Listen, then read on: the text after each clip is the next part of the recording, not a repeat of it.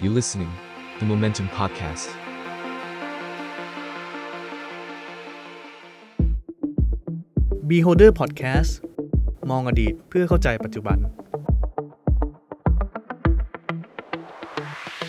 สวัสดีครับ สวัสดีครับ กลับมาพบกับ Beholder Podcast อีกครั้งนะครับ ครับ วันนี้เรายังอยู่ในช่วงของบรรยากาศการเลือกตั้งที่ใกล้เข้ามาทุกทีแล้ว อีกไม่ถึงเดือนละ เออ ก็เข้มข้นขึ้นเรื่อยๆนะครับ ครับ ไม่ว่าเรื่องของการหาเสียง ครับ เรื่องของอาประเด็นแปลก อืม ๆที่เกิดขึ้นในช่วงเวลานี้ ฮะ เออก็ต้องบอกว่าสิ่งหนึ่งที่เริ่มอยู่ในสปอตไลท์ ครับ ของการเลือกตั้งครั้งนี้ก็คือการจัดการเลือกตั้งโดยกกต ครับ แน่นอนว่าเอ่อกกตกับการเลือกตั้งเป็นของคู่กัน ครับ เพราะว่าเขาเป็นหน่วยงานที่มีหน้าที่โดยตรง ในการจัดการเลือกตั้ง แล้วก็เอ่อการเลือกตั้งหลาย ๆ ครั้งที่ผ่านมาเนี่ย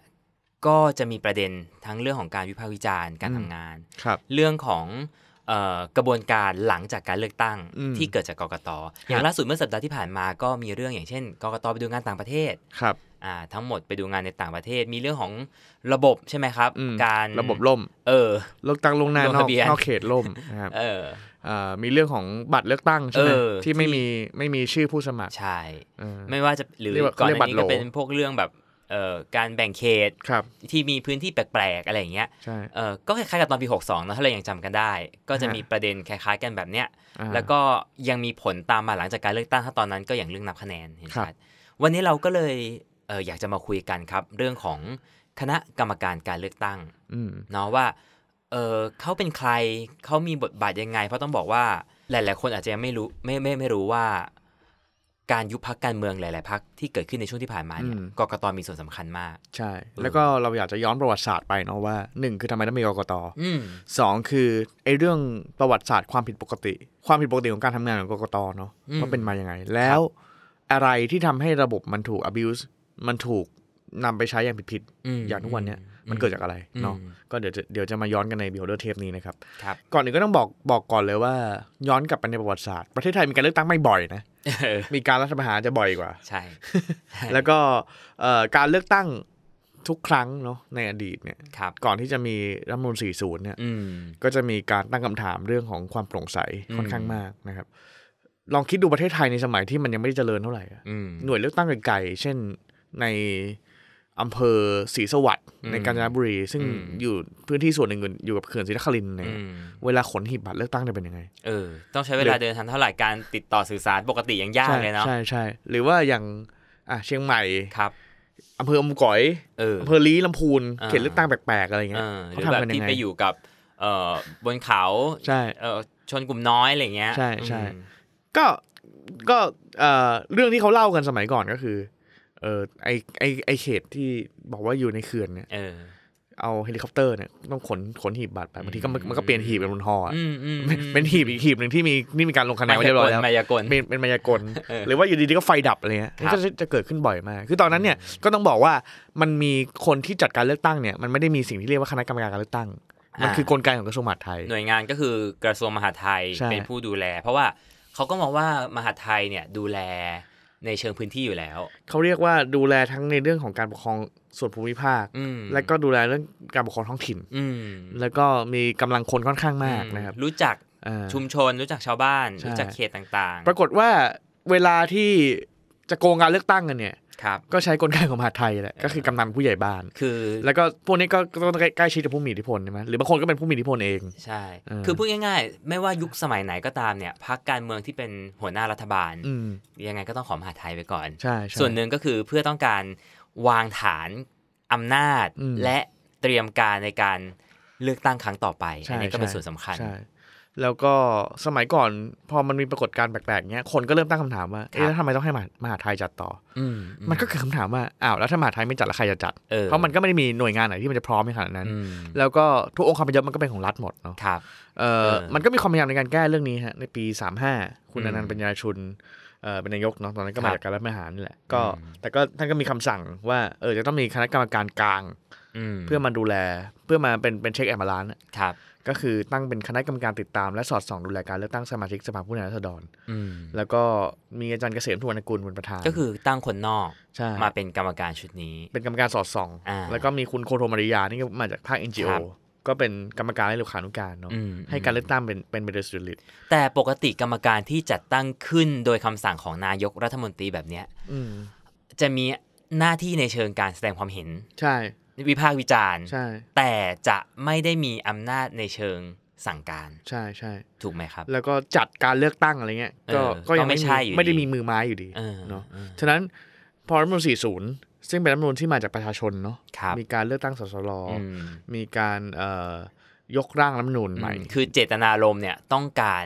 ให้เกิดการเช็คแอนด์บาลานซ์ อืม ในในระบบการเมืองอย่างแท้จริง ใช่ อืม แล้วก็ให้คนกลางจริงๆมาจัดการเลือกตั้งจะได้ไม่ ครับ ไม่มีคำคอรหาอีกว่าเออถ้าใครมาเป็นมาเป็นรัฐบาลแล้วต้องใช้กลไกหมหาดไทยใน ก็ การ ก็ จัดาร ไหนๆเลือตั้ ก็ ง มีหน่วยงานอิสระตั้งมากมาย ที่จะ ใช่ เกิดขึ้นในรัฐธรรมนูญ40 ดังนั้น ก็ควรจะมีหน่วยงานที่จัดการเลือกตั้งเกิดขึ้นในครั้งนั้นเลย ใช่ นั่นหมายความว่านี่คือต้นกำเนิด ใช่ ของคณะกรรมการการเลือกตั้ง ใช่ ที่อย่างที่เราเห็นในปัจจุบัน ใช่ ฮะ ฉะนั้นก็เลยมีคณะกรรมการการเลือกตั้งเกิดขึ้นในรัฐธรรมนูญ อืม 2540เนอะ อืม แล้วก็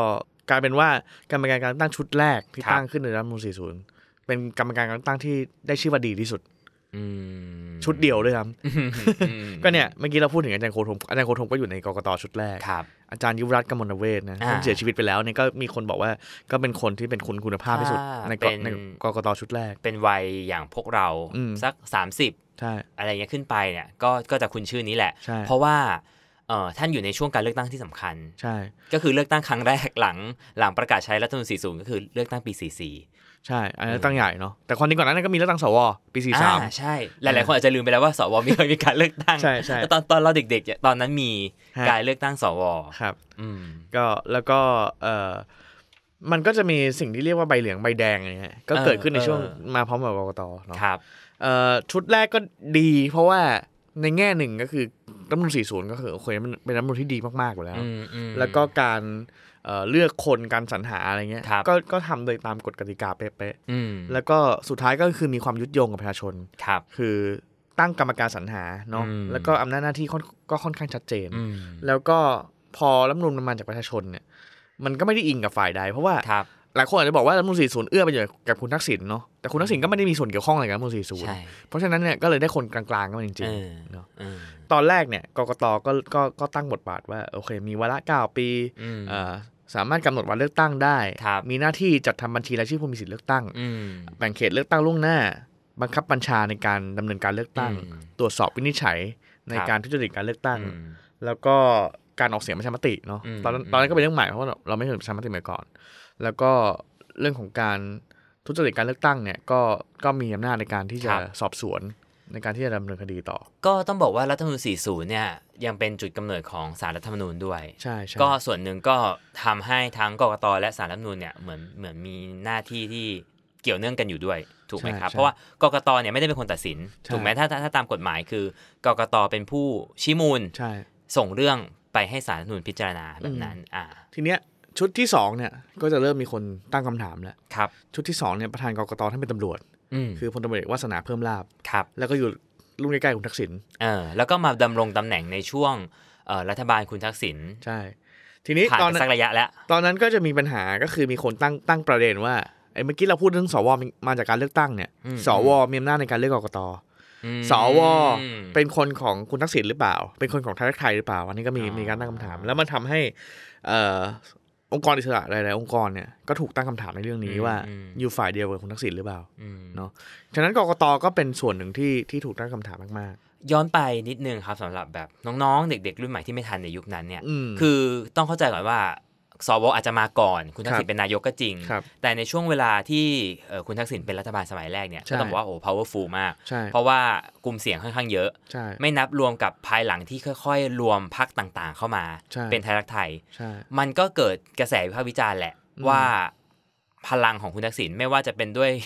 ด้วยพลังเรื่องคอนเน็ชันเรื่องอำนาจ หรือเรื่องเงินก็แล้วแต่ อืม มันทำให้ทั้งสสและสวเนี่ย มาอยู่ฝั่งคุณทักษิณหมด ใช่ อ่ะ ใช่ ใช้ว่าเนี่ยคือเสียงวิพากษ์วิจารณ์ในเวลานั้น ใช่ใช่ เพราะฉะนั้นเนี่ยมันมันก็เลยเป็นแรงกระเพื่อมใหญ่ ให้เกิดการตั้งคำถามของสังคม อืม ซึ่งแน่นอนว่ามันส่งผลต่อการรัฐประหารในเวลาต่อมาเนาะ ใช่ใช่ ว่าหน่วยงานอิสระไม่อิสระต่อไป อืม เรื่องของเผด็จการรัฐสภา อืม เราเนี่ยทั้งหมดมันเกี่ยวเนื่องกัน หนึ่ง ฮะ ในนั้นก็คือ กกต ใช่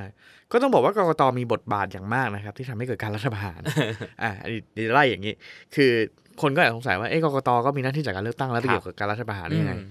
เอ่อต้องบอกก่อนว่าในปี 2549 เนี่ย ครับ สองสองเมษายนเนี่ย อืม เอ่อมีการเลือกตั้งที่ที่เกิดขึ้นโดยที่พรรคการเมืองฝ่ายตรงข้าม อืมบอย คือ คอ พรรรคพรรคประชาธิปัตย์แล้วก็พรรคชาติไทยของคุ ครัณบ บรรหารแล้วก็พรรคมหาชนของเสนัน อืม คุณเสนันกัญจามศาสตร์เนี่ยบอยคอรด อืม เนาะ ไม่ส่งผู้สมัคร ไม่ส่งผู้สมัคร กกตก็ไม่สามารถทำหน้าที่อื่นได้นอกจากการเลือกตั้ง อืม นอกจากจัดการเลือกตั้งเนาะ เอ่อ ก็เลยต้องจัดการเลือกตั้ง อืม ทีนี้มันก็เกิดกรณีว่าจัดการเลือกตั้งเนี่ยตอนนั้นรัฐธรรมนูญเขียนว่า ถ้ามันมีพักการเมืองเดียว อืม ส่งลงสมัคร ในเขตนั้นอ่ะ เออก็ เออ ก็ถือว่าไม่แฟร์ก็ต้องมี เออ พักพักอื่นๆมา อ่า แข่ง ก็พูดง่ายๆ แล้วต้องได้ คือ คะแนนเกิน ถ้ามีถ้ามีคนเดียวลงในเขตไม่ได้ ใช่ใช่ เออต้องมีการแข่งขันเกิดขึ้น ใช่กกตก็พยายามจัดการเลือกตั้งให้ได้เนาะ เออ ปรากฏว่ามันก็มีกรณีที่คนตั้งตั้งข้อคอรหาว่าไทยรักไทยเนี่ยจ้างพรรคเล็กมาลงสมัคร เออเพื่อให้มีคู่แข่ง อ่ามันมีกรณีที่กกตรีบจัดการเลือกตั้ง ใช้เวลาเพียง 37 วัน อืม เพื่อเป็นคุณกับพรรคไทยรักไทย อืม มันมีกรณีที่จัดคูหาเลือกตั้งหันหน้าออกด้านนอก อืม แล้วก็หันหลังออก คือตอนนั้นจำได้เลยว่าสื่อไปถ่ายเวลาพอพอคูหามนหันออกอะ เออ สื่อถ่ายอะแล้วตอนนั้นน่าจะคุณหมอพรทิพย์มั้ง อ่า ไปลงคะแนนอะ เห็นเลย ก็เห็นเลยว่า เห็ คุณ นเลหมอย พันทิพย์กาเบอร์อะไรอะไรเงี้ยเออ ใช่ มันมันก็เลยมีคนตั้งคำถามว่าเออหันหันหันคู่หาออกเนี้ยคือ เอ เอื้อให้ท้าทายหรือเปล่าให้เห็นว่าใครกาไม่กาเพื่อจะเรียกเอาผิดทีหลังหรือเปล่า อืม มันมีกรณีที่เอาไอเนี่ยช่องไม่ประสงค์ลงคะแนนเนี่ ค ย รับ จากที่อยู่ด้านบนอ่ะ เออ มาอยู่ด้านล่าง เพื่อให้แบบคนหาไม่เจออะไรอย่างเงี้ย ใช่ ป่ะแบบ ใช่ แบบ ใช่ ไม่ไม่ลงคะแนนไว้ตรงไหนอะไรอย่าง ใช่ เงี้ย ใช่ใช่ เออ แล้วก็อาจจะสอดคล้องกับเรื่องเนี้ยเรื่องหันคูหาออก คือ ทำให้เห็นว่าถ้ามันอยู่ข้างล่างเนี่ย เราต้องเอี้ยวตัวมาแล้วมันจะทำให้ เออเออเออ กล้องถ่ายเห็น ก็ต้องบอกว่าบรรยากาศในช่วงการเมืองในช่วงนั้นเนี่ย มันมีความขัดแย้งรุนแรงมากนะถ้าเรา ใช่ ย้อน ใช่ ย้อน ใช่ ไปอะมันโอ้โหแบบฝ่ายหนึ่งก็คือไม่ต้องการการเลือกตั้งอ่ะ อ่ เพราะรู้อยู่แล้วว่าผลการเลือกตั้งจะเป็นยังไงถูก ครั ป่ะ บครับ ไม่ต้องการให้เกิดการเลือกตั้ง ใน ใช่ ขณะเดียวกันอีกฝ่ายหนึ่งก็บอกว่า เอ้ยกลไกประชาธิปไตย อืม คุณก็ต้องเลือกตั้งไง ใช่ใช่ คุณก็ต้องแข่งกันในใน ในสนามเลือกตั้ง เออ เพราะฉะนั้นเนี่ยมันก็เกิดเสียงวิพากษ์วิจารณ์เรื่องนี้กกตเองก็บอกว่า ก็ เขา ทำ มีหน้า ทุกอย่าง ที่ในการ เขามีหน้าที่ ในการ ทำงาน จัดการเลือกตั้ง ใช่ ขณะที่คนที่ไม่อยากให้เลือกตั้งอ่ะก็มอง อ่า ว่ากกตคุณต้องเออต้องต้องทำอะไรสักอย่างเพื่อเพื่อให้มันไม่ได้เกิดการแข่งขันที่ที่ไม่เป็นธรรมเกิดขึ้น อืม อืม ทีนี้ไอหารคูหาออกอ่ะเขาก็ชี้แจงว่า เขาเคยทำมาแล้ว อืม ก่อนนี้ก็ไม่มีใครโวุ่นวาย อืม แล้วก็เรื่องไอ้ไอ้ไม่ประสงค์ลงคะแนนที่อยู่ข้างล่างอะ เออ เขาบอกว่าก่อนเนี้เขาไว้ข้างบน อืม แต่ว่าพรรคพรรคการเมืองร้องเรียนว่ามันไปมันไปปนกับเลขอื่น อืม ๆเนาะแล้วก็สุดท้ายแล้วเนี่ย ผลลัพธ์ของเรื่องเนี้ยก็คือศาลให้กกตติดคุก ออ ก็เป็นก คือก ตัด ต สิน เขาก็เรียกว่ากกเป็นกกตชุดติดคุก เอออ ม ก็ แล้วก็ทำให้การเลือกแล้วก็การเลือกตั้งครั้งนั้นน่ะก็โดนตัดสินว่า เป็นโมฆะ เป็นโมฆะ อืม เนาะเพราะว่าเอ่อการจัดการเลือกตั้งเนี่ยไม่เป็นธรรม แล้วก็ ผิด มั ก น ฎหมาย ก็เลยทำให้เกิดสุญญากาศทางการเมือง ใช่ใช่ ช่วง ใช่ เวลานั้น ใช่ ที่คุณทักษิณก็บอกเว้นวักมันก็งงงงงงๆกันอยู่ใช่ไหมครับ แล้วใน ใช่ สุดก็นั่นแหละนำไปสู่ 19 กันยา 2549 ครับ ก็เป็นการรัฐประหารที่ ใช่ ทำให้เกิดความวุ่นวายมาจนถึงทุกวันนี้แหละ ทีนี้โดยสรุปก็คือเนี่ยแหละกกตเป็นหนึ่งในเหยื่อการเมืองเนาะ อืม ก็คือมีพรรคการเมืองฝ่ายค้านเนี่ยเขาบอยคอรการเลือกตั้งกกตจัดการเลือกตั้งตามกฎหมาย สุดท้ายกกตเลยติดคุก ครับ แล้วก็มันก็กลายเป็นบทเรียนว่า หลังจากนั้นเนี่ยกกตหลาย ๆคนเนี่ยหนึ่งคือบางคนเนี่ยไม่กล้าเป็นกกต เออ เพราะเพราะกลัวว่าจะเจอเรื่องอะไรอย่างเงี้ย เออ เนาะสองคือกกตก็ต้องเข้าหาอำนาจที่เหนือกว่า เออ เพื่อจะให้ตัวเองเนี่ยปลอดภัยอยู่รอดปลอดภัย ใช่ แม้จะเกิดการบอยคอรเลือกตั้งซึ่งมันมันดันเกิดขึ้นอีกรอบหนึ่งในประวัติศาสตร์ เอออ่ ะเดี๋ยวเราจะเล่าให้ฟังว่ามันเกิดอะไรขึ้นเนาะหลังจากนั้นเนี่ยบทบาทของกกตก็เลยกลายเป็นเป็นส่วนที่ค่อนข้าง play safe มากขึ้น ครับ คือดูทิศทางลมมากขึ้นอะ อืมอืม ว่าทิศทางลมจะเป็นทางไหน อืม คือจะเลือกฝั่งการเมืองก็ไม่ได้แล้ว เออ จะเลือกฝั่งเอ่อตรงข้ามเลยเนี่ยก็ต้องดูทิศทางลมให้ดีว่า ใครอยู่ฝ่ายไหน มันมันเปลี่ยนจากเจตนารมณ์ตอนแรกของกกต เมื่อปี 40 ไปไปค่อนข้างเยอะเลยทีเดียวเพราะว่า เออ ก็พูดง่ายๆคือ มีโอกาสก้าวเข้าไปในคุกข้างหนึ่งแล้วอะ ใช่ เพื่อมาเป็น ใช่ กกตถูกไหมฮะ ใช่ใช่ ส่วนหนึ่งของกกต อ่า ที่เอ่อมีผลในเวลาต่อมาหลังจากรัฐประหาร 49 เนี่ย ก็คือเรื่องของการยุบพัก ใช่ ไทยรักไทย ครับ ซึ่งมันเป็นแรงกระเพื่อมสำคัญ แล้วก็เป็นจุดเริ่มต้นของการยุบพักในเวลาต่อๆมาเหมือนกัน ใช่ เป็น ใช่ใช่ เป็นโมเดลเหมือนกัน ใช่ เออซึ่งครั้งนั้นกกตก็มีส่วนถูกไหม ใช่ใช่ก็ต้องบอกก่อนว่ามันไม่เคยมีการยุบพักการเมืองในประวัติศาสตร์เนาะ เออ ปัญหาของใครๆก็คือมันแข็งแรงเกินไป มันมี อืม ผู้สมาชิกจำนวนมากมากมาก อืม สิบกว่าล้านคนอ่ะ อืม ซึ่งพอๆกับคนที่ถือบัตรบัตรไอ้ประชารัฐอยู่ทุกวันเนี่ยเป็นสมาชิกพรรคการเมืองไทยเอ อจำนวนเดียวกัน เออณ เนอะ ตอนวันนั้นเขามีสสเกือบแบบเกือบสี่ร้อยคนถูกไหม ใช่ สามร้อยกว่าคนนะ 377 เออ 377เออฉะนั้นการยุบพักเนี่ยก็เลยต้องเป็นเหตุผลหนึ่งในการ อืม ที่จะทำลายตัดวงจร ใน ทำ ใน ย เวลานั้น ทรัพเขาย์สิเชื่อว่าวิธีเนี้ยมัน ใช่ คือวิธีที่ดีที่สุด ใช่ ส่วนหนึ่งก็คือก็อาศัยกกตเนี่ยเป็นเครื่องมือในการยุบพัก เออ เพราะว่ากกตเป็นคนชงเรื่อง เออ นะครับ ทีนี้อ่ะมาดูอีกสองสามเรื่องเนาะที่เรายกขึ้นมา เราจะได้ให้เห็นว่ากกตเนี่ย เป็นส่วนหนึ่งในความขัดแย้งทางการเมืองทั้งหมดเนี่ย อืม มากขนาดไหน แล้วก็ส่งผลกระทบยังไงมาถึงปัจจุบันเนาะก็ปี2551 ก็ก็มีส่วนที่เกี่ยวข้องกับกกตก็คือมีการยุบพักอีก 3พัก อืม ก็คือพักชาติไทยพักมัชฌิมาธิปไตย แล้วก็พักพลังประชาชนเนาะ อืม อันนั้นก็คือมาจากกรรมการบริหารพัก ครับ มีข้อคอรหาเรื่องการซื้อเสียง เออ แล้วก็ตอนนั้นเนี่ยเขาบอกว่าถ้ากรรมการมันบริหารพักซื้อเสียงเนี่ย เออ ก็ต้องยุบพัก ต้องรรค เออ คือคือกฎหมายเนี่ยมันก็เป็นเรื่องที่แปลกนะ ใช่ ซึ่ง ใช่ มันก็เลยเป็นผลให้ในปัจจุบันเนี่ยไม่มี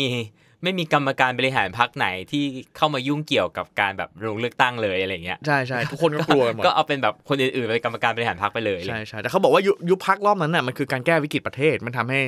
พันธมิตรเอ่อกลุ่มเสื้อเหลืองเนี่ยออกจากสนามบินสุวรรณภูมิได้อะไรเงี้ยก็เป็นการแก้วิกฤตประเทศก็ว่ากันไปนะครับ อ๋อ แต่ทั้งหมดนี่ก็คือ เหร จะท้อนให้เห็นว่า บทบาทของกกต อ่า เป็นผู้เล่นที่สำคัญ อ่า ในการที่จะ ส่งเรื่องอ่ะ ส่งเรื่ ชี้ อง มูลเรื่องรวมหลักฐานแหละเอาพูด คือ ง่าย คุณก็มองได้สองแบบว่า เป็นตัวสร้างวิกฤตทางการเมืองก็ได้ เออ หรือเป็นตัวแก้วิกฤต แก้วิกฤต ทางการเมืองก็ได้ อ่า เนาะเอออันนี้ก็เป็นปีห้าห ค นึ่ รั ง บ ทีนี้สำคัญอีกครั้งก็คือปีห้าเจ็ดอันนี้สนุก ๆอืม อ่ะถ้าเราบอกว่าปัญหาของประเทศไทยเนี่ย มันเริ่มในปีสี่ สิบ เก้า เก้าอืม แล้วก็มีปัญหาครั้งในปีห้าเจ็ดอันนี้ อื ก ม กตก็มีบทบาทอีกส่วนหนึ่ง อืม ก็ต้องย้อนกลับไปในวันที่เก้าธันวาคมสองห้าห้าหก อื เนาะ ม คุณยิ่งรักชินวัตรเนี่ยประกาศยุบสภา อืม เพราะว่า การชุมนุมกปปส มีการชุมนุมใหญ่ของกปปส ครับ แล้วก็ล้อมทำเนียบรัฐบาล ครับ ตอนนั้นก็คือเรื่องพรบนิรโทษกรรมเนอะ อืม ฉบับเหมาเข่ง ซึ่งตอนเอ่อคุณยิ่งรักษณ์หยุดแล้วก็คืออ ม ถอนกฎหมายจากสภาแล้ว อืม แต่ว่าผู้ การ ชุม ชุมนุ นุม ม ยังเดินต่ออ ม แล้วก็ผู้ชุมนุมก็มากขึ้นเรื่อย แล้วก็แยกตอนนั้นเริ่มแยกหลายเวทีละ อ่า ในช่วงปลายปี ๆ ด้วยข้อ 56 เรียกร้องปฏิรูปก่อนเลือกตั้งเนอะ อืม คุณยิ่งรักษณ์ก็ตัดสินใจยุบสภาเพราะ ครับ เพื่อลดลดกระแสเนอะ เออแล้วก็ประกาศวันเลือกตั้งใหม่ ใช่ ประเด็นของการยุบสภารอบนั้นน่ะ ก็ก็คือจะต้องเลือกตั้งใหม่อย่างรวดเร็วเนอะเพราะว่า อืม กฎหมายก็คือถ้ายุบสภาปุ๊บต้องมีเลือกตั้ง อืม ปรากฏยุบสภาวันที่9ธันวาคม อืม มีการตั้งกกตชุดใหม่ 13ธันวาคม ก็คื ค อ รับ ชุดเดิมมันหมดเวลาพอดี อืม 13ธันวาคมก็ตั้งชุดใหม่ ทีนี้ไอ้กกตชุดเนี้ยที่มาก็จะต่างจากชุดอื่นละ ครับ ก็คือมันมาจากสว อืมเพราะ ส ว่า วในเวลานั้นเนี่ยก็แบ่งแบ่งครึ่งเขาจะมี อืม สวส่วนหนึ่งก็คือเป็นเลือกตั้งครึ่งหนึ่ง อ่า แล้วก็เป็นแต่งตั้ง คือ เขาเรียกเขาใช้คำว่าเลือกกันเองะครึ่ ต้อง ห อย่า นึ่ ต้องอย่าลืมว่ามันเปลี่ยนรัฐธรรมนูญไปแล้ว หลังจากปี อ่า 49 ที่รัฐประหาร ใช่ รัฐธรรมนูญ ใช่ ก็เลยเป็นรัฐธรรมนูญปี 51 รัฐธรรมนูญ เอ่อ ห้าศูนย์ ปี 50 อ่า ซึ่งก็จะเป็นสวที่มาจากการแต่งตั้ง ครับ และมาจากการเขาเรียกว่าเลือกตั้งจากสายสาขาอาชีพอะไรประมาณนี้ป่ะครับ สวตอนนั้นเนี่ยก็คือมีเลือกตั้งจากจังหวัดเนี่ยจังหวัดละ อ่า คน อ่า เจ็ดสิบเจ็ดสิบก เจ็ ว่า ด จังสิหวัดเนี่ย บห นะ กจังหวัดในเวลานั้นอืม แล้วก็อีกครึ่งหนึ่งเนี่ยก็คือมาจากการเลือกกันเอง เออ ซึ่งมันมั ใน น แต่ละกลุ่มแต่ละอะไร การ ก็ ละก มี ลุ่ม การ สา แบ่ ธิ ง ต ไป ซึ่งสรุปก็คือจำนวนหนึ่งก็ล็อกกันอ่ะ เออ ก็คือ เรา การ ไป แต่งตั้งกันเองแหละเนาะ อ่าสวยุทธนั่นก็คุณไพบูลย์นิติรวันเนี่ยเป็นสว อืม คุณสมชายแสวงการอะไรเงี้ยเป็นส คว รับ อะไรเงี้ย อืม ก็สวชุดนั้นก็เลือกก เลื ก อก ต อืม อ่าเนาะทีนี้เลือกกกตกกตชุดนี้เนี่ยก็เข้าทำหน้าที่ 13ธันวา ครับ ห้าหก ครับ หลังจากการยุบสภาไม่กี่วัน อืม ปรากฏว่างานแรกของกกตชุดนั้นก็คือออกแถลงการณ์ ครับ ขอให้เลื่อนการเลือกตั้ง เออซึ่ง เพราะว่าตอนนั้นชัดแล้วว่าประชาธิปัตย์เนี่ย ไม่ บอยคอรดการเลือกตั้ง เออไม่ลง อีก แล้ว รอบ ไม่ลงละ เออกกตก็เลยบอกว่า ขอให้เลื่อนการเลือกตั้งเพื่อยุติความขัดแย้งในวันที่ 26ธันวา จริงๆมันเป็นหน้าที่กกตไหม ในการออกแถลงการณ์หรือในการเลือกตั้ง หรือก็ถ้าถ้ารัฐธรรมนูญบอกว่าคุณต้องเลือกตั้งภายใน 60 วัน แล้วกกตบอกว่า ไม่ไม่เลือก เพราะมันขัดแย้งมันมันใช่ไหม ก็ไม่ค่อยถูกเท่าไหร่ ก็ แต่ว่าประเทศไทยครับ อะไรก็เกิดขึ้ นได้ เนาะก็ปรากฏว่าโอเคกกตชุดนั้นก็จะมีท่าทีอำนาจตามกฎหมายบอกว่าให้จัดการเลือกตั้ง แต่ว่าท่าทีทุกครั้งก็คือ ไม่อยากจัด ไม่อยากจัด เออ ตอนนั้นตัวจี๊ดมากๆของของกกตก็คือคุณสมชัยศรีสุทธิยากรเนาะ อืม ซึ่งเป็นกกตซึ่งแกมาจาก NGO เออ ตอน เออ แกแกเป็นอาจารย์มหาลัยคือเป็นอาจารย์ธรรมศาส เข้า ต ใจ ร์ ว่าเป็นโฆษกด้วยไหมครับ แล้วก็เป็น น่าจะ NGO เป็นโฆษกของกกตในชุดนั้น ใช่ใช่ ก็ก็เพราะฉะนั้นเนี่ยในเชิงข่าวต่างๆ ก็จะเป็นคุณสมชัยที่ออกมาให้ข่าว แล้วแกโพสเฟซบุ๊กเยอะ เออ ใช่จำได้ ตอนนั้นก็คุณสมชัยเนี่ยก็ออกมาขู่คุณยิ่งรักษณ์ ขู่รัฐบาลตลอดว่า ให้เลื่อน ถ้ามันจัดการเลือกตั้งไม่ได้ รัฐบาลต้องรับผิดชอบ อะไรเงี้ยประจำเนาะตอนนั้นเนี่ยมาพอมยุบสภาเดือนธันวาเนี่ยเขาก็เซตว่ามันจะต้องเลือกตั้งในเดือนเดือนกุมภาปีห้าเจ็ด เนอะก็ ก็ ใช้ ใช้ เว ป ลา ระมาณ ประมาณ หกสิบวันอ่ะ หกสิบวันก็ตามกรอบ ปรากฏว่ามันรุนแรงตลอดเลย ก็คืออ ม วันรับสมัครเอ่อที่จับเบอร์จับอะไร เอ เงี้ย อ ก็ผู้ชุมนุมกปปสก็ล้อมที่สนามไทยญี่ปุ่น อ่า ดินแดง แล้วก็มีผู้เสียชีวิต ครั มี บ มีมี อืม ยิงกันแล้วก็มีเสียชีวิตเอ่อวันที่เลือกตั้งล่วงหน้า อืม ที่เขตหลักสี่ อืม ก็มีกรณีของมือปืนป๊อปคอร์นนะครับ แล้วก็ยิงประชาชนเสียชีวิต อืม วันที่รณรงค์หาเสียง เออไม่ใช่ วันที่รณรงค์ไม่ให้ไปเลือกตั้ง ก็มีคนถูกยิงที่ตรงบางนาวัดศรีเอี่ยมนี่คือคือคือแกนนำกบปปส แล้วก็วันที่เลือกตั้งจริง ครับ ก็มีกรณีการปิดหน่วย อืม มีการเข้าไปบีบคอล็อกคอคนที่เข้าไปเลือกตั้ง อืม เออมันก็สะก็สะท้อนให้เห็นว่า เออการเลือกตั้งก็ไม่ได้ราบรื่นนะ อืม เนาะแล้วก็ก็เป็นไปตามที่คุณสมชายบอกทุกอย่างว่า ครับ ขอให้เลือกตั้ง คือมันก็เป็นภาพของความวุ่นวายแล้วก็จริง ๆ อ่ะ ถ้าจำเวลานั้นได้อ่ะ เราพอจะ เราก็พอมองมองเห็นอยู่ เออว่า แล้วแหละว่า ว่าการเลือกตั้ง มันจะไปมันจะไปจบยังไง เอ เอ อ อ สุดท้าย 21 มีนาคม 2557 ก็คือหลังจากนั้นประมาณเดือนเศษ อืม ๆสารรัฐธรรมนูลก็ให้การเลือกตั้งครั้งนั้นเป็นโมฆะ อืม ตอนนั้นผมก็รอดูนะว่า อืม จะให้เป็นโมฆะด้วยเหตุอะไร อืม เขาก็ใช้เหตุเขาก็ให้เหตุผลว่า เป็นเพราะการเลือกตั้งทุกหน่วยทั่วประเทศเนี่ย มันไม่ได้เกิดขึ้นพร้อมกัน อืม มันมีบางหน่วยที่ถูกปิดโดยเฉพาะในภาคใต้อะ เพราะ ว่า อืมเพราะว่ามีผู้ชุมนุม ปิด ว่ามีผู้ชมนุมไปปิดแล้วกัน เออ เออ ก็เลยการเลือกตั้งทั้งหมดเป็นโมฆะ เออ ประเด็นก็คือมันใช้เงินไปแล้วอ่ะไม่รู้เท่าไหร่แล้วไม่รู้กี่พันล้านในการจัดการเลือกตั้ง อื เนาะ ม ก็ก็เถียงกันว่าเอาแล้วใครจะเป็นคน รับผิดชอบ ชเอออ อืม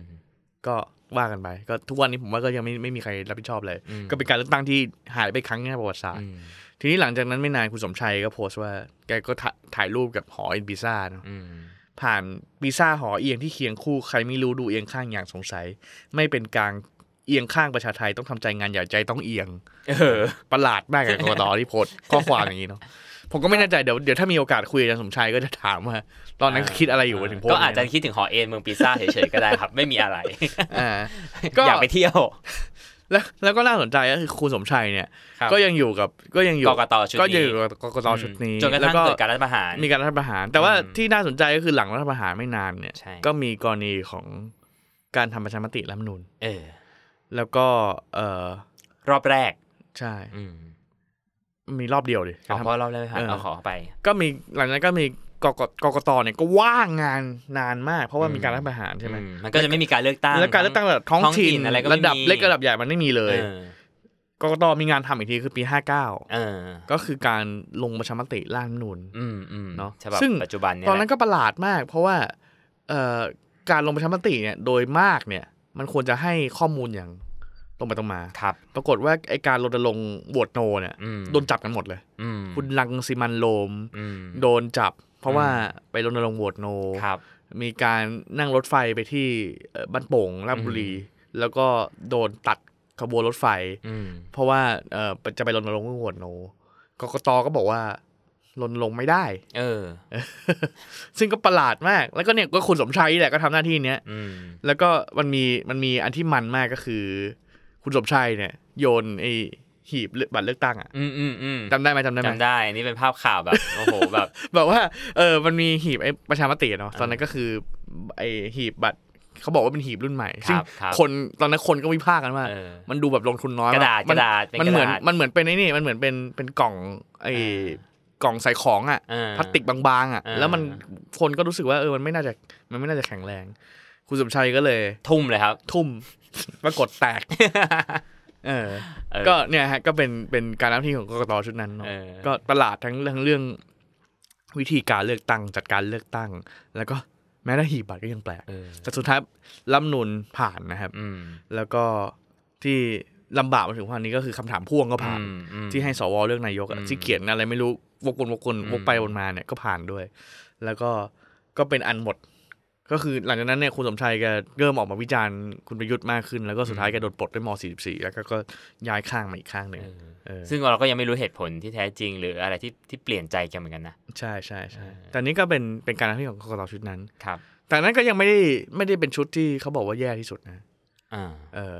ชุดปัจจุบันเนี่ยน่าสนใจกว่า เออ คือชุดปัจจุบันเนี่ย ก็ต้องบอกว่าตั้งมาด้วยความยากลำบาก อืมอืม คือมันมีกรณีที่คัดประวัติกันอย่างละเอียด ครับ เพ อัน ราะ นี้ ว่า คือเกิดขึ้นก่อนการเลือกตั้ง 62 ไม่นานถูกไหม ใช่ใช่ใช่ก็ก็คัดประวัติกันอย่างละเอียด อืม ว่าจะเลือกใครดี อืม ไม่เลือกใครดีเออก็มีคนเล่าให้ผมฟังว่าองค์กรอิสระชุดนี้เนี่ยอ๋อถูกตรวจสอบประวัติละเอียดมากว่า ถ้าเป็นข้าราชการเก่าเนี่ย เคยใกล้ชิดกับนักการเมืองคนไหนไหม อืม อยู่กับระบอบเก่าไหม อืมอยู่กับฝั่งไหนเป็นพิเศษหรือเปล่า ที่น่าสนใจก็คือมีบางคนเนี่ย ถูกคัดออกเพราะว่า เอ่อใกล้ชิดกับ NGO อืม ใกล้ชิดกับ NGO ผิดเนาะสองอันนี้ประหลาดกว่าคือ เคยเป็นขบวนการนักศึกษาช่วง 6 ตุลา14 ตุลา อืม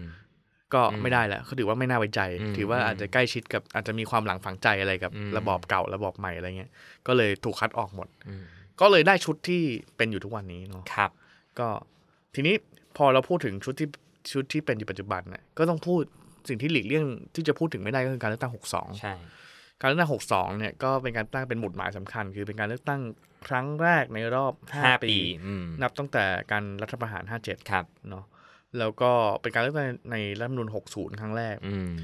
คือ มีการเปลี่ยนกติกาหลายอย่าง กติกาเปลี่ยนเกับหมด อืม เนาะแล้วก็เขตเลือกตั้งก็เปลี่ยน อืม เพราะว่าจำนวนสสเปลี่ยน ครับ เนอะแล้วก็สิ่งที่ประหลาดที่สุดก็คือมีสิ่งที่เรียกว่าคะแนนสสเพึ่งมี เออ คือถ้าคุณได้เขตเยอะแล้วปฏิริษีคุณไม่มีสิทธิ์ได้เลย อืม เป็นพรรค เหมือเพื่อน ที่เราพูด ไทย กันครั้งที่แล้วอ่ะมีโควต้า อ่า ของแต่ละพักอยู่ว่า ใช่ คุณไม่ควรได้สสเกินเท่าไหร่ ใช่ใช่ เออ มันก็ปรากฏว่าเอ่อหลังจากเลือกตั้งเนี่ยเอาเอาเอาเอาวันวันที่เลือกตั้งก่อน บัตรจากนิวซีแลนด์มาไม่ถึง เออบัตรเลือกตั้งล่วงหน้าจากต่างประเทศ อ่าสองวันเลือกตั้ง 24 มีนา 62 เนี่ย นับคะแนนได้แค่ 94เปอร์เซ็นต์ อืมซึ่งแปลกมาก ถ้าเรา ไม่สามารถ เ ประกาศได้ เรามองว่าในโลกที่เทคโนโลยีดีขึ้น อืม จากหลาย ๆ ปีก่อน อ่า ระบบโหต่างๆ ดีขึ้นมากการสื่อสาร แต่นับคะแนนไม่เสร็จ ก็ใช้เวลาสามสี่วันกว่าจะเสร็จ เออ ร้อยเปอร์เซ็นต์กว่าจะเห็นเนาะแล้วปรากฏว่าร้อยเปอร์เซ็นต์เนี่ยมันก็เปลี่ยนคือ บางเขตเนี่ย เดิมคะแนนเก้าสิบเปอร์เซ็นต์มันอยู่ที่ระดับหนึ่ง อืม แต่พอร้อยเปอร์เซ็นต์เนี่ยมันกลับลดไปอะไรเงี้ย เออ แล้วก็มีกรณีที่คุณวิษณุเครืองามเรียกว่าบัตรเขย่งใช่ไหม เออ บัตรเลือกตั้งเกินจำนวนผู้มีสิทธิ์เลือกตั้ง เกิน เออ ซึ่งทุกวันนี้เลยงไม่รู้คำตอบเลย ไม่ นะ รู้ไม่รู้ จนหมด รู้มันเรื่องจอะไร นรัฐบาลหมดสมัยสี่ปีแล้วเนี่ย เออ เรายังไม่รู้คำตอบพวกนี้เลยนะ หรือหรือหรือหรืออีกเรื่องหนึ่งก็คือ ต้องผ่านมาหนึ่งสัปดาห์ เออก ว่ากกตจะรู้ว่าเขาต้องใช้สูตรไหนในการคำนวณ ใช่ คำนวณปาร์ตี้ลิสต์ ใช่ เพราะว่าปาร์ตี้ลิสต์รอบนั้นคำนวณยาก อืม เนื่องจากว่ามันต้องมันมีบัตรใบเดียว อืม แล้วมันแล้วมันแล้วมันต้องเอาคะแนนทั้งหมดมารวมกัน อืม เพื่อจะหาว่าใครได้ปาร์ตี้ลิสเท่าไหร่ แล้วมันมี อืม เรื่องของสสสพึงมีอีก อืม เอ่อตอนนั้นเนี่ยมันเกิดกรณีที่ว่ากกตเนี่ยต้องเขียนไปถามกรรมการร่างรัฐธรรมนูญว่าต้องใช้สูตรไหนในการคำนวณเพราะเขาไม่ได้ใช้สูตร เออ มันมีสูตรแรกที่อนาคตใหม่เนี่ยได้ 87สส าใช่ถ้าเราจำกันได้ แล้วมันมีอีกสูตรหนึ่งที่อนาคตใหม่เหลือแค่ 80สส เออ แล้วมันมีการ พ เฉ ค ลี่ยเฉลี่ยคะแนนไปให้พรรคเล็ก10 10กว่าพรรค ปัดเศษด้วยปัดเศษขึ้นอีก ใช่ แล้วมันกลายเป็นว่าพักที่มีสสที่มีคะแนนเสียงประมาณสามหมื่นคะแนน อืม สี่หมื่นคะแนน อืม แบบพักไทยศรีวิไลของคุณมงคลกิจ อืม สุขสินธารานนท์เนี่ยก็ได้สส อืม พักที่คะแนนน้อยที่สุดคือพักไทยรักธรรมเนี่ย อืม สามหมื่นกว่าคะแนนเนี่ยก็ได้สสหนึ่งคน อืม เออซึ่งมันน้อยกว่าจำนวนคนเลือกสสที่ชนะในบางเขตไปซ้ำในการได้ อืม ปฏิริษีอะไรเงี้ย อืม ก็ก็เป็นเรื่องผิดปกติ แต่ว่านั่นแหละก็ก็ผ่านมาแล้ว แล้วก็ อืม มันก็เป็นส่วนหนึ่งที่ทำให้ให้คุณประยุทธ์เนี่ยได้เป็นนายกอีกสมัย ครับ หลังจากนั้นก็มีปัญหาอีกก็คือมันมีการแจกใบส้มให้กับคุณสุรพลเกียรติชยากร อืม ที่เชียงใหม่ อืม เนาะคุณสุรพลเนี่ยถวายเงินให้วัด เออ 2,000 บาท ทำบุญ ทำบุญวัด ก็ แล้วก็ ถูกบอกว่าเป็นการ เป็นการเ ให้อ่ะ เป็นการเขาเขากกตเนี่ยให้ใบส้ม เออ บอกว่าเป็นกรณีสัญญาว่าจะให้เงินหรือ เออ ทรัพย์สินหรือประโยชน์อื่น ไม่ว่าโดยตรงหรือโดยอ้อมแก่ชุมชนสมาคม มูลนิธิวัดสถานศึกษาสถานสงเคราะห์หรือสถาบันอื่นใด อืม ซึ่งสุดท้ายเนี่ยคุณสุรพลฟ้อง อืม ก็คือเขตนั้นนะมีการเลือกตั้งใหม่เนาะ เลื แล้ อ ว ก ก็ ตั้งใหม่ คุณ ไปแล้ว คุณศรีนวลบุญลือจากพักตอนนั้นอนาคตใหม่อะ ครับ ได้เป็นสส ครับ ปรากฏคุณสุรพลก็ฟ้องว่ากรณีเนี้ยทำให้เขาเสียหาย เออ ปรากฏว่าฟ้องชนะ เออ แล้วก็ ก็แสดงว่า แล้วก็ศาลเนี่ยตัดสินว่า ไม่ผิด ไม่ผิดเพราะว่าพระไม่ได้ผู้มีสิทธิ์เลือกตั้ง เออ ถวายเงินพระ แต่ ไม่ผิดเลย โดนโดน ตัดสินการ ตัด เมือง สินไปแล้ว ไปแล้ว แล้วก็มีสสคนใหม่มาแทนแล้ว ปรากฏว่าก็ศาลเนี่ยก็ให้กกตชดใช้คุณสุรพลเนี่ยเจ็ดสิบล้าน เออ ซึ่งก่อนหน้านี้ก็เถียงกันว่าเงินใคร เออ ซึ่งสุดท้ายก็หนีไม่พ้นจะเป็นเงินภาษีประชาชนในการ เออ เรียกมาใช้เนอะ เออ คงไม่ใช่เงินกกตเอง แต่ว่าก็ยังนั่นกันอยู่ ก็บอกว่ากกตพยายามจะอุทธรณ์อยู่แต่ก็ไม่รู้จะเป็นยังไงเนอะอีกกรณีนั้นหนึ่งน่าสนใจ เอ่อกรณีถือหุ้นสื่อของคุณธนาธร เออ อันนี้เรื่องใหญ่ เนาะก็คือก่อนการเลือกตั้งวันเดียวมั้ง อืม สำนักข่าวอิสลาเนี่ยก็เปิดเปิดออกมาว่า คุณธนาธรเนี่ย ถือหุ้นสื่อชื่อวีลักมีเดีย อืมอืม แล้วก็ทำนิตยสารพวกไฮโซอะ อืม สื่อฮูนิตยสารฮู อืม ปิดไปแล้วก็จริง แต่ว่ายังไม่ได้โอนหุ้น เออ เออบ ริษัทยังยังคงอยู่ ใช่ และยังมีหุ้นอยู่ ใช่ ซึ่งในเวลาต่อมาเนี่ยคุณธนาธรก็ชี้แจงว่าโอนแล้ว อืม มีรายงานการประชุม อืม ผู้ถือหุ้นทั้งหมด แล้วก็สำนักข่าวอิสระก็ไปขุดมาอีกว่า คุณธนาธรอยู่ที่บุรีรัมย์ตอนเช้า บ่ายจะมาประชุมบอร์ดทันไหมอะไรเงี้ย คุณธนาธรก็บอกว่าก็สู้กลับบอกว่าประชุมทันก็คือมีไอเนี่ยสลิปอีซี่พาสแล้วก็สู้กับเรื่องอะไรก็ไม่รู้ไร้สาระมาก อืม ๆ แต่ว่าสุดท้ายเนี่ย เรื่องเนี้ยก็ทำให้คุณธนาธรโดนเอ่อตัดสิทธิ์การเป็นสส อืม เพราะว่ากกตเนี่ยเห็นว่ามันยังไม่ได้โอนหุ้น อืม แม้ว่าหนังสือจะปิดไปแล้ว อืม แม้ว่าจะมีหลักฐานว่าประชุมบอร์ดแล้วโอนแล้วอะไรเงี้ย ก็มีการตัดสิทธิ์คุณธนาธรแล้วก็สาลรฐธรรมนูนก็ก็ตัดสิทธิ์ทางการเมืองคุณธนาธรก็ทำให้ธนาธรไม่ได้เป็นสสตั้งแต่วันแรก อืมถ้าจำได้คือเข้าไปในสภาแล้วก็ ใช่ ออกมาเลย ใช่ ทีเนี้ยน่าสนใจก็คือตรงที่ว่าเรื่องเนี้ยมันควรจะเป็นคดีอาญา คือกรกตเนี่ยเอ่อยื่นยื่นฟ้องอาญาคุณ ครั ธ บ นาธรด้วยว่า อืม รู้ตัวว่า อืม ไม่มี ไม่ สิท มี ธิ์ คุณสมบัติ ไม่มีคุณสมบัติ อืม แต่ยังอยากจะไปเป็นสส อืม ยังอยากลงสสซึ่งมันทำให้กกตเนี่ยเอ่อต้องเสีย งบประมาณ งบประมาณ นู่นนี่นั่น เอ่ออ อ่า เสียเรื่องกระบวนการเสีย ครับ อะไรเงี้ยปรากฏว่าอายการสั่งไม่ฟ้อง เออ เออเพราะว่าเห็นว่าน้ำหนักไม่พออ ม แล้วก็เอ่อคดีอาญามองที่เจตนา เอ ใช่ไหม อ มันก็ไม่เห็นตรงไหนที่มันเจตนาอายการก็สั่งไม่ฟ้องเรื่อง เอ นี้ อ สะท้อนให้เห็นความแปลก อืม ๆ แล้วก็ แต่ว่าคุณธนาธรโดนตัดสิทธิ์ไปแล้วนะ มันทำให้คนตั้งข้อสงสัยว่าเขามี a เจนดาอะไรหรือเปล่าในกรกต เออ อีกเรื่องหนึ่งเรื่องพรบเรื่องเรื่องของการยุบพักอนาคตใหม่ เออ อันนี้ก็คือเรื่องของการกู้เงินคุณธนาธร ครับ นะเอ่อตอนแรกเนี่ยเรื่องเนี้ยตกไปแล้ว ผมไปคุยกับอาจารย์ปียบุตรมา ก็แกก็บอกว่าเรื่องเนี้ยตกไปแล้วก็คือกรกตเห็นว่ามันไม่มีประเด็นอะไร อืมอืม เอ่ออนุเนี่ยก็เห็นว่าก็ไม่มีประเด็นอะไร ปรากฏว่าหลังจากกรณีพรกโอนกำลังกำลังพล ครับ เอ่อไปอยู่หน่วยรักษาความปลอดภัยในพระองค์เนี่ย ม ซึ่งอนาคตใหม่ 70 เสียงเนี่ย อืม โหวตไม่เห็นด้วย อื เนี่ย มในสภามันนั้น มันกลายเป็นว่าเรื่องเนี้ยถูกยกกลับขึ้นมาอีกครั้ง ครับ และกลายเป็นเหตุให้ยุบพักอนาคตใหม่ได้ อื ถ้าจำกันได้อะเราเราดูไทม์ไลน์ของการเลือกตั้ง 62เนี่ย ม นะครับ ก็จะเห็นว่าอนาคตใหม่เนี่ยดีแคลร์ก็คือประกาศตั้งแต่ตอนก่อนเลือกตั้งด้วยซ้ำว่าจะมีการกู้เงินคุณธนาธร อืม คุณช่อเนี่ยไปออกรายการอาจารย์วีระเนี่ยไอ้ฟังหูไว้หูเนี่ย ครับ แล้วบอกในรายการว่า อืม พักอนาคตใหม่เนี่ยกู้เงินคุณธนาธร อืม ตั้งแต่ก่อนการเลือกตั้งแต่ อื ไม่ ม มีใครทำอะไร อืม กกตก็รู้แต่ไม่ได้ทำอะไร รวมถึงมันมีพรรคอื่นๆ ที่มันมีประเด็นคล้ายกันถ้าจำได้ตอนนั้นก็มี ใช่ คน ใช่ พูดถึงว่าคล้ายกันหมดเลยมี ใช่ หลาย มี ๆพร การ ร ค กู้ ที่ เงินเต็มไปหมด กู้ เลย เงินหัวหน้าพรรคอะไรอย่างเงี้ยหรือ เออ แบบบุคคลในพรรคอืม ใช่ แต่ว่าสุดท้ายเนี่ยก็กลายเป็นพักเนี่ยโดน ครับ แล้วก็กรณีเนี้ยก็คล้ายๆกับเรื่องของของถือหุ้นสื่อของคุณธนาธร อืม ก็คือ มันควรจะต้องมีการดำเนินคดีอาญา อืม ปรากฏว่าถึงวันเนี้ยผ่านมาเกือบเกือบๆสามปีแล้วคดีอาญาก็ไม่ได้มีการเดิน อืม ก็กลายเป็นว่าคนก็ตั้งคำถามว่า ทั้งกกตซึ่งเป็นคนชงเรื่อง ครับ และสาลรฐธรรมนูนซึ่งเป็นคนตัดสินเนี่ย อืม มีอเจนดาบางอย่างหรือเปล่า เพื่อจะกำจัดพรรคอนาคตใหม่หรือเปล่า อืม ก็ไม่เป็นไรนี่ก็ไปคิดเอา อืม ทั้งหมดนี้มันทำให้ตั้งคำถามในการเลือกตั้งหก ครับ ว่าการเลือกตั้งครั้งเนี้ยมันจะมีอะไรแปลกๆเกิดขึ้นอีก อืม นอกเหนือจากที่เราพูดกันเรื่องไปดูงานต่างประเทศ เรื่องบัตรเลือกตั้ง นอกจากการเราพูดถึงเรื่องบัตรเลือกตั้งหรือการแบ่งเขตเลือกตั้ง เออ เนาะแล้วก็